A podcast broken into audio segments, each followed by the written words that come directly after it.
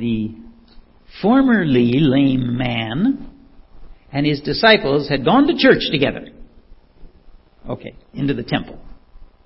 And now they were coming out and making their way to their Christians' afternoon Bible study. And all the people saw him walking and praising God and recognized him as the one who sat at the beautiful gate of the temple asking for alms. And they were filled with wonder and amazement at what had happened to him. While he clung to Peter and John, all the people, utterly astounded, ran together to them in the portico called Solomon's. Everybody had noticed the ex lame man going to church, in church, leaving church. Everybody's whispering about him. And Peter and John, what's happening here? Why is he with them? How in the world did he get healed? So when church lets out, the temple service is over, they all follow these guys to Solomon's portico. Portico. In the old translations, they called it Solomon's porch. Never seemed like much to me where I'm from. It's not much. But it was actually an expansive area, so I've found, found some images that'll give you an idea of what it might have looked like. This, next one there, that's probably an excellent representation of the view when one would first come out of the temple proper. The temple grounds, that's all part of the temple grounds. It's expansive, it's huge. Here's what you might see as you walked a little closer. Here's another view. This one's like if you're inside there. Now looking back, and that building in the back would be the temple proper, where they actually did the priestly work. Uh, would have looked something like this. So, why did they go here to Solomon's portico? Why did everybody go there? know, our beautiful computer generated images. See those puffy, beautiful clouds in the sky they have there? It just looks like a nice summer's day in the Northwest. Uh, no. it's the Middle East. It's about four in the afternoon in the summertime. The sun would be burning down on you. So the marble columns and the paving stones would have made it invitingly cool in Solomon's portico. Here's a your fun fact for today. it was called Solomon's portico because many believed this section had been built by Solomon a thousand years earlier. But unlike the temple proper that he had built, it was not destroyed by the Babylonians when they hauled off the people 500 years before our formerly lame man clung to Peter and John. For sure, we do know this was a very old structure and used extensively by various teachers, including Jesus, by the way. Well, back to our scripture. So hundreds of people, maybe a few thousand, have followed the ex-lame man, the disciples, and all the believers in Jesus. So lesson number one, go where the people are. Thousands were at the temple, and when Peter saw it, he addressed the people. I do love this guy. Peter, now, ever ready to speak on his favorite subject. And it reminds me of a D.H. Lawrence quote, Be still when you have nothing to say. When genuine passion moves you, say what you've got to say and say it hot. Don't you like that one? Do we have passion for our eternal life? Then we need to be aware, like Peter and John, and ready to say it hot what do we say? what kinds of things do we say? You know, what are the subjects we should cover? How should we talk about these things? Well, that's what we're going to look at today. Peter, in this, his second recorded sermon, gives us some good examples. He finds common ground to start the discussion. He always has God on his lips. He tells it to them straight. He references the Bible and he shows them hope. So let's read little Peter's little sermon, and then we'll pick it apart. Ready? Oh wait, one more thing. One more tidbit. The man, the men and the women thing. You know, you got to work within your culture. Men were only allowed to address men in public in that culture. That was it. Was nothing else was allowed, and so that's what Peter does. Okay, here we go. Men of Israel, why do you wonder at this? Or why do you stare at us as though by our own power or piety we have made him walk? The God of Abraham, the God of Isaac, and the God of Jacob, the God of our fathers, glorified his servant Jesus, whom you delivered over and denied in the presence of Pilate when he had decided to release him. But you denied the holy and righteous one and asked for a murderer to be granted to you. And you killed the author of life, whom God raised from the dead. To this we are witnesses. And his name, by faith in his name, has made this man strong whom you see and know. And the faith that is through Jesus has given the man this perfect health in the presence of you all. And now, brothers, I know that you acted in ignorance, as did also your rulers. But what God foretold by the mouth of all the prophets that his Christ would suffer, he thus fulfilled. Repent, therefore, and turn again, that your sins may be blotted out, that times of refreshing may come from the presence of the Lord, and that he may send the Christ appointed for you, Jesus, whom heaven must receive until the time for restoring all the things about which God spoke by the mouth of his holy prophets long ago. Moses said, the Lord God will raise up for you a prophet like me from your brothers. You shall listen to him in whatever he tells you, and it shall be that every soul who does not listen to that prophet shall be destroyed from the people. And all the prophets who have spoken from Samuel and those who came after him also proclaimed these days. You are the sons of the prophets and of the covenant that God made with your fathers, saying to Abraham, and in your offspring shall all the families of the earth be blessed.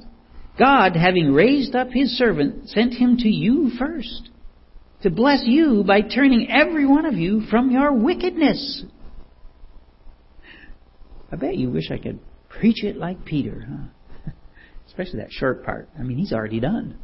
but actually, it may have been a much longer sermon. Probably was. This part Luke recorded is likely a summary, which means I get to keep talking.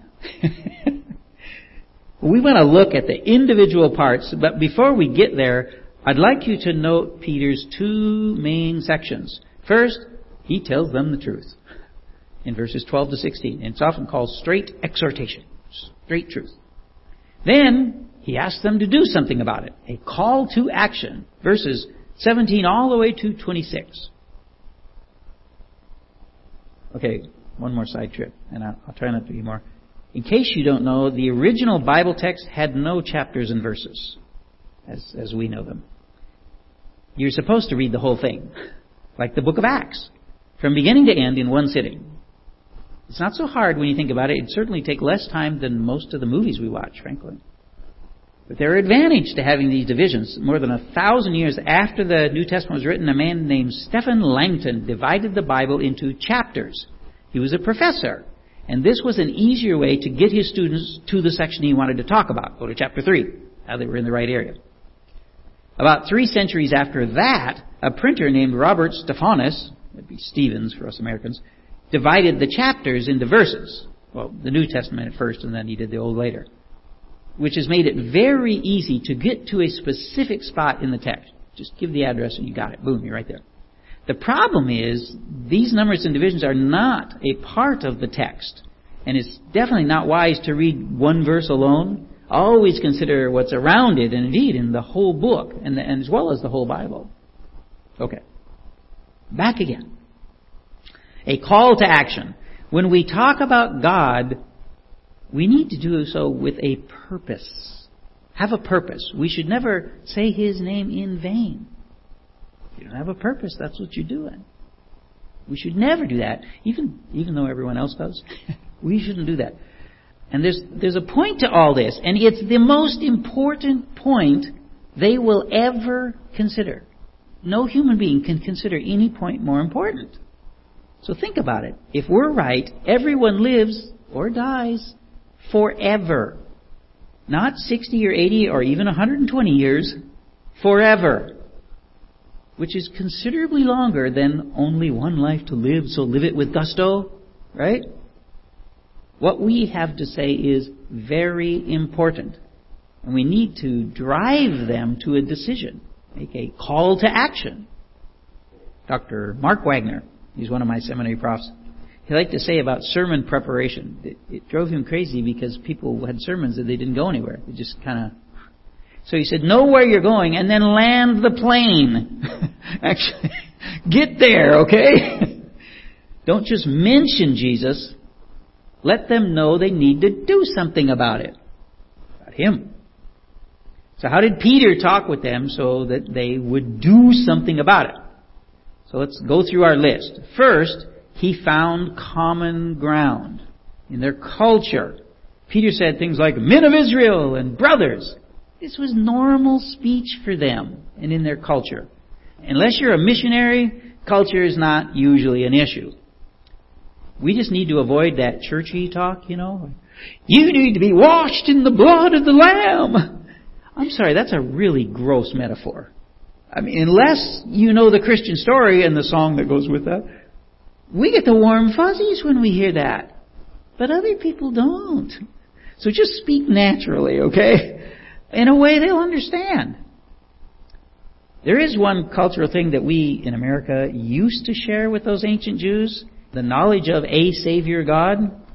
When our country was started, everyone knew that salvation was looking back to Jesus. They, those people, the Jews, before Jesus, knew that salvation was looking forward to the Christ. Uh, in our collective heads, early America, just as it was in those Jews, that was the case. We understood there was a salvation, there was a God of salvation. And Peter's job was to get it from their head, their understanding of that possibility, into their heart, what really was. And that's how it used to be here. But now we, we have to go back and lay the groundwork, and we have to use history. Uh, Peter referenced their common history. Uh, use the common history that, that you share with the person you're speaking with. Speak of our corporate history like our many deeply devoted Christian founders and presidents. Uh, Washington, Adams, Lincoln, many others. They all extensively quoted the Bible, if you don't know that. But also use personal history. Uh, you know your past and how God's helped you, right? So use that history. You probably know some of their history and how God could help them. Maybe use that. Uh, but you may have to lay out that basic history of God's redemptive work as well, and it works like this. God created everything. All the things that are in a perfect state. He gave that to man. No surprise, men messed it up. Okay? Uh, we call that the fall? The beginning of sin. But God would not leave man in his own mess. He became a man himself. He sent his son Jesus came in order to suffer the fate that we deserve in our place and for us. Even though he was perfect, and we have but to accept our need, believe Jesus can save us, and commit our lives to him. ABC. Right? That's the basic history. When you do speak of Christ, use familiar names and places. Peter mentioned Abraham and Isaac and Jacob and Moses and Samuel in that short talk, all of those all examples of God's grace that were well known to every Jew. That's who he was talking to. And as we said, we can mention George Washington and Abraham Lincoln, but also Isaac Newton, the greatest scientific mind that ever lived. Isaac Newton, you can mention him. He was a firm believer in Jesus Christ. Uh, Martin Luther, of course. C.S. Lewis, uh, Billy Graham, you know, you, you, other names that you will know. I, do be careful with celebrities. Unfortunately, some of them say they're Christians and then talk about how they're reincarnated. So you got to be kind of careful. But you might be able to do things like if they're into music. There are tons of people that you can mention. I don't know these people, but I did a quick look on there. Carrie Underwood claims Jesus Christ. Faith Hill, even Nick Jonas. I don't know much about the guy, but even he claims to be a Christian.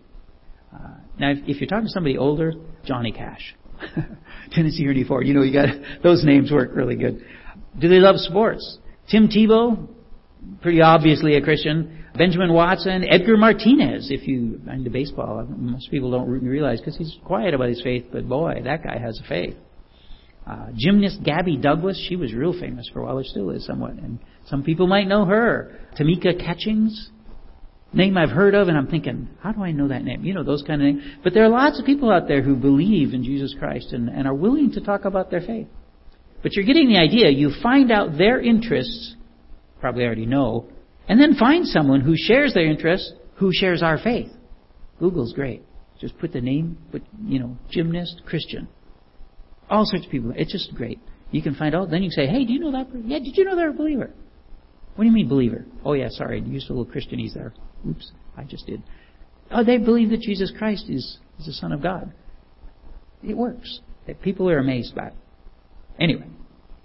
And don't forget, there may be someone in their own family or friends group. I, actually, there's that's almost always true. It's extremely rare that someone does not have a, an obvious Christian in their family or friend group.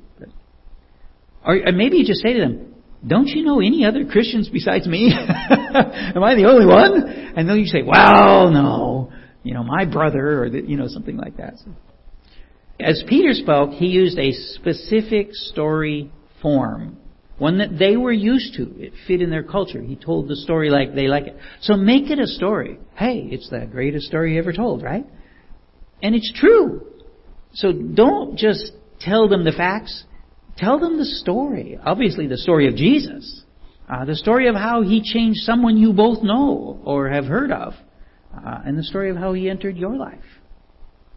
Peter used words and phrases that were comfortable with them. How about this? Mouth of all the prophets.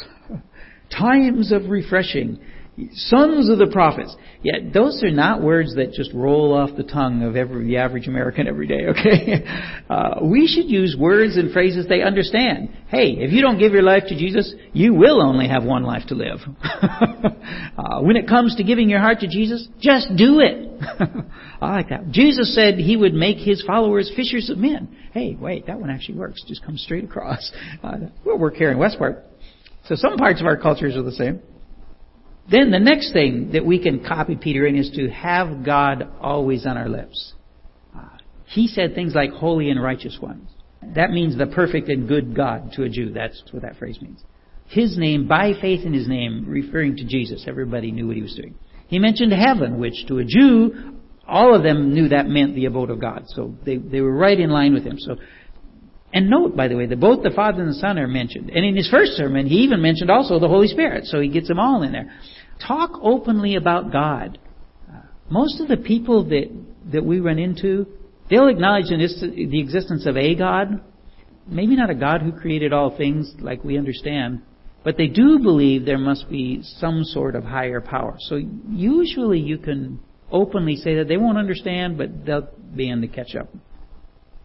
And, and maybe use that assumption clause, you know, that we talked about last. Just assume the true God. Just talk about the true God. Just it's one in nature, three in person. It's Just got, you just talk about him. Uh, easy. And always, always, always give glory to God and never claim glory for yourself. If the apostle Peter, who by the way just healed a lame man, gave all the glory to God, yeah, maybe we can too, right? because it's never about us, right? Uh, notice that the only time Peter talks about himself was when he said, "It's not me, it's God." That's it. It's the only time he mentions himself. Good plan. We need to make sure people know it's not us. We're we're really not that great. you know, it'd be nice, but we're really not. In fact, we're all sinners just like them. But we're saved by grace. And and that's really about the only difference. It's really all about God. I like it when someone says, You're no better than I am. That's right, that's exactly right. You got it, you're right. And yet God loves us, you and me both, so much that He sent His Son to die. And if we believe, He'll give us eternal life. What a great way to walk into it. And that brings up another point. It's kind of a side issue, but not completely. Don't dump all your theology on them at once. And, I, and okay, you're saying me, theology? Are you kidding? but you know more than you know. You do. Uh, and chances are you know way more than they do. but don't dump it on them all at once. Uh, notice that Peter, in verse 18, he assumes the Trinity, but he doesn't actually say it. He just talks about Jesus as God. Well, they, they weren't that far yet. but he just says it. Just assumes it. Uh, so keep it simple like that. Just admit, believe, commit. That's all, all what really matters here at the front. Uh, if they want to know more, they'll let you know. They'll either say, wait a minute, or, you know, they'll ask and then you call me. Sometimes that has to happen. But while you're speaking to them, speak the unvarnished truth. Say who they are and what they've done. Peter said to those Jews, You delivered over and denied Jesus in the presence of Pilate. He said, You asked for a murderer to be granted to you. He even said, You killed the author of life. Those are some pretty piercing statements. And, and now we should be aware. These are first century Jews. They're used to this really strong talk. That's, that's what they're used to. And it might be a little too straightforward for many people today, but maybe not, because let's face it, it is the truth. and if, if you love them, you need to be clear about their fate, clear about their responsibility. Peter told them, Repent therefore and turn again. Tell them this truth. Everybody must leave their sins, their past life, and turn and follow Jesus. That's what you got to do. So ask for that decision. Ask, say, that's what you need to do. Sorry. That's it. So, in other words, make the offer. If you don't offer it, they can't say okay. I do know one pastor. I'm getting off the notes, but I'll, I'll be short. He said he was talking to this guy, talking to this guy, talking to this guy, and the guy finally said to him, Are you going to ask me if I want to be a Christian or not? and he said, Uh, yeah, do you? He said, Yes, man. he was ready to go, and the pastor didn't think he was, and he didn't ask. And make the offer. It, it's actually the most loving thing we can do, even though it's, I don't know about you, but it's about the hardest thing there is to do. It's just really hard. Here's a big one. Feel free to quote the Bible. I used to not think this. But it's true. Do you know why people rail so strongly against the book Uncle Tom's Cabin? I don't know about you, but I got told in school it's a nasty thing. It's a book about this just this, this, little guy. That, this Uncle Tom. He's just there. He's just, you don't want to read it. What? No. The, the reason they, they do that about Uncle Tom's Cabin is pure Christianity with tons of scripture quotes. Tons. All the way through the book. And Uncle Tom a dedicated, down to earth, dynamic Christian is the hero of the book. Almost nobody that's, when people have read it, nobody knows that. It's true. He's the hero. He's a hero who is a Christian, a hero, hero who is a black man, a hero who is a slave, and a hero who gives himself away for others. A hero who knows his scripture and quotes it extensively, who lives it extensively. That's Uncle Tom. Until you've read the book, you have no idea that's what it is. It's amazing. It's really an amazing book. If you haven't read it, oh, read that book. It, next to the Bible, that's the best book I've ever read. It's absolutely an amazing book. Anyway, Peter quoted the scriptures directly three times in that little talk. Three times. He quoted it directly and he alluded to it a bunch of times. Continuously, actually. And now you might say, wait a minute. The people I talk to don't believe the Bible's true. And why should they? They're not Christians yet. And that's all true. And the Jews Peter was talking to, yeah, they did live and breathe the scriptures. It's part of their culture. So we have a significant difference to deal with. But there's two things to consider. First, your trust in the scriptures will be evident when you quote it. The Bible says. They're going to get it. And they'll understand that you believe the Bible is God's word to us. And if you have a relationship with them, they do trust you to some extent, right? And also, if God is drawing them, then they'll want to know. they'll want to know why you trust His Word. And maybe, just maybe, they'll start to read it. We've talked about this before. Some of the greatest Christian evangelists and apologists started reading the Bible to show that it was false and ended up becoming Christians. You never read about Charles Finney, you should. Amazing. He's a lawyer who is going to absolutely prove the Bible was untrue, and he becomes a believer and becomes one of the greatest evangelists our country's ever had. Josh McDowell is, alive today. He still talks about Christ. He did the same thing. Also a lawyer, going to prove the Bible was wrong. Ended up reading it, becoming a believer. The writer of Ben Hur, maybe you can tie people in with this. He was encouraged to write that book by an ardent anti-Christian for the purpose of showing the Bible was untrue. He was going to have him do it. So that's how he did. Started to write it. And unfortunately for the antagonist, the more he studied the Bible, the more he became convinced it was actually true. And finally, Lew Wallace became a believer in Jesus Christ. And here's that second point about quoting Scripture. If God is drawing them, then He will cause a hunger for truth, for His Word in them. They'll want to hear it. Uh, in fact, that may be a good way to tell if God is drawing them. I mean, what's their response to Scripture? If it's a deep longing or a strong rejection, then God is probably drawing them. Uh, you know, if it's the first, you just keep talking about the Bible. Pretty easy. The second, well, okay. And you're thinking if they strongly reject Scripture, you think God is calling them? I know you're wondering about me here. It's, it's a tough one because some people really are just viciously anti-Christian and they'll be very mean-spirited when you talk to them. But sometimes God draws them by showing them how mean they get without any good reason. Why do I care what someone else believes if everything means nothing? Why was I so mean? They might actually ask. So it might be that God is drawing them by making them see the truth that they need help to be a reasonable person. They need to accept that they are sinners, which they can't do on their own. Which means when we face a very strong objection to Scripture, maybe, maybe we just back off and wait a bit and let God do His work. Just be aware they may be almost ready. And this brings us to what I think is the most important thing we can learn from Peter's talk. In all this, show them hope. Show them God's promise. Peter said those Jews acted in ignorance. Now their ignorance was in not knowing who Jesus was. They knew what they were doing was wrong. Okay? Uh, just not the full gravity of what they did. People know they're sinning. They know. They just don't know the devastation that they are creating. So, once again, although we tell it to them straight, as John said, if we say we have no sin, we deceive ourselves and the truth is not in us. We don't forget the promise. If we confess our sins, He is faithful and just to forgive us our sins and to cleanse us from all unrighteousness. Peter told the Jews if they confessed their sins, times of refreshing would come. Now that's Jewish speak for all the good things that will happen at the coming of the Messiah. That's what that means.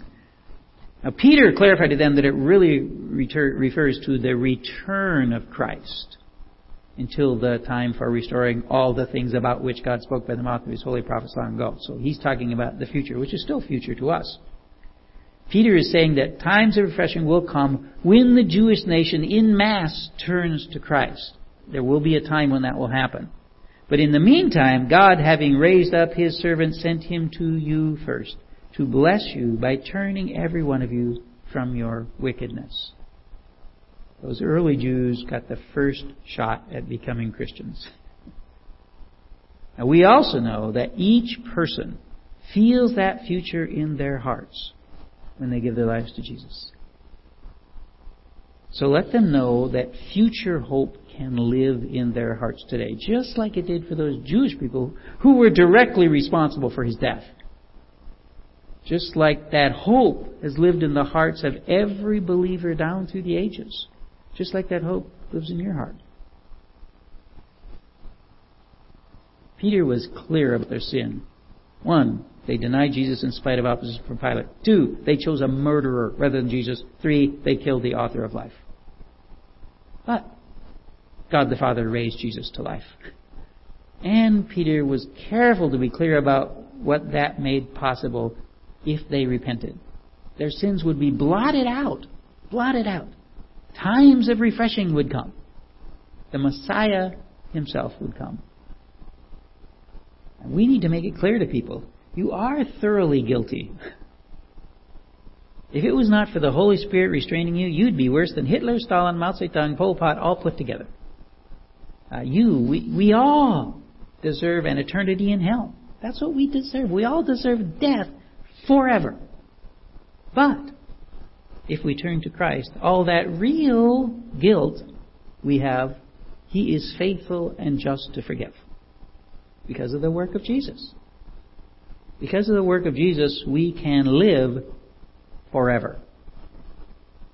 He will clean us from all our guilt. Think about that for a moment. He will clean us from all our guilt, all our unrighteousness. He will give us eternal life, a life of perfection and joy that we cannot even imagine now. How do we wrap this all up?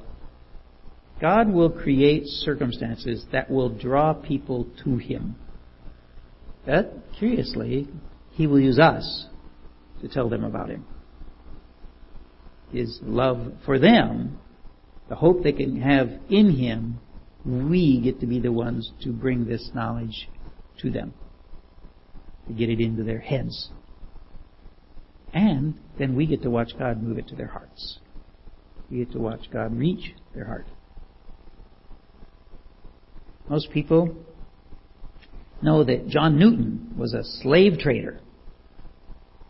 But what you may not know is that before that, he was in the British Navy. He was conscripted into the Navy.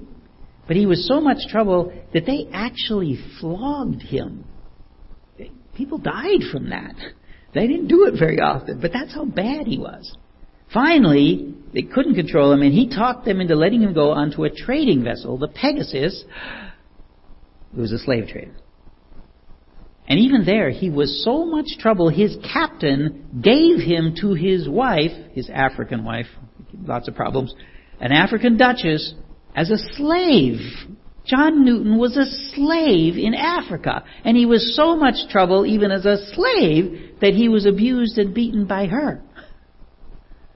But sometime after he was rescued, this scoundrel, this lowest of the low, gave his heart to Jesus Christ. He had a personal relationship with the living hope. And you know his most famous song, Amazing Grace. But there's a beautiful poem he wrote that I had never heard until I did the original research for this sermon. So listen to the heart of one that God did reach. Maybe his heart was like yours, or maybe like someone you love. Alas, I knew not what I did, but now my tears are vain. Where shall my trembling soul be hid? For I, my Lord, have slain. A second look he gave, which said, I freely all forgive. This blood is for thy ransom shed. I die that thou mayest live. Thus well his death my sin displays in all its blackest hue. Such is the mystery of grace. It seals my pardon too. With pleasing grief and mournful joy, my spirit now is filled that I should such a life destroy, yet live through him I killed. That I should such a life destroy, yet live through him I killed. We are all, all guilty of the death of Jesus.